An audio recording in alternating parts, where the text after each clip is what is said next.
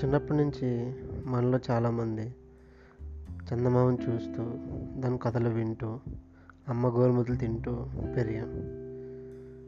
కానీ మనందరం చందమామ దగ్గరికి వెళ్దాం వెళ్ళగలమా అన్న ఆలోచన ఎప్పుడైనా ఎవరికైనా వచ్చిందా?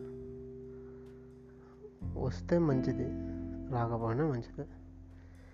కానీ మన చుట్టూరు ఇన్ని సమస్యల్లో కొట్టిమెట్లాడుతున్న జనం మనం రోజు చూస్తూ ఉంటాం.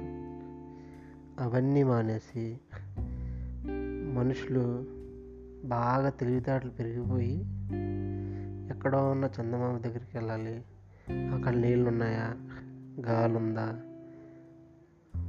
మినరల్స్ ఉన్నాయా అనుకుంటే ఎత్తుక్కుంటూ వెళ్తున్నారు.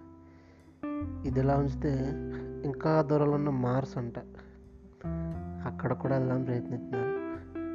అదే పిచ్చి పలు రకాలు అంటారు కదా, అందులో ఇదో రకం పిచ్చి చుట్టూ ఉన్న వాటిని వదిలేసి అక్కడికి వెళ్ళి బతుకుతారంట. ఏంటో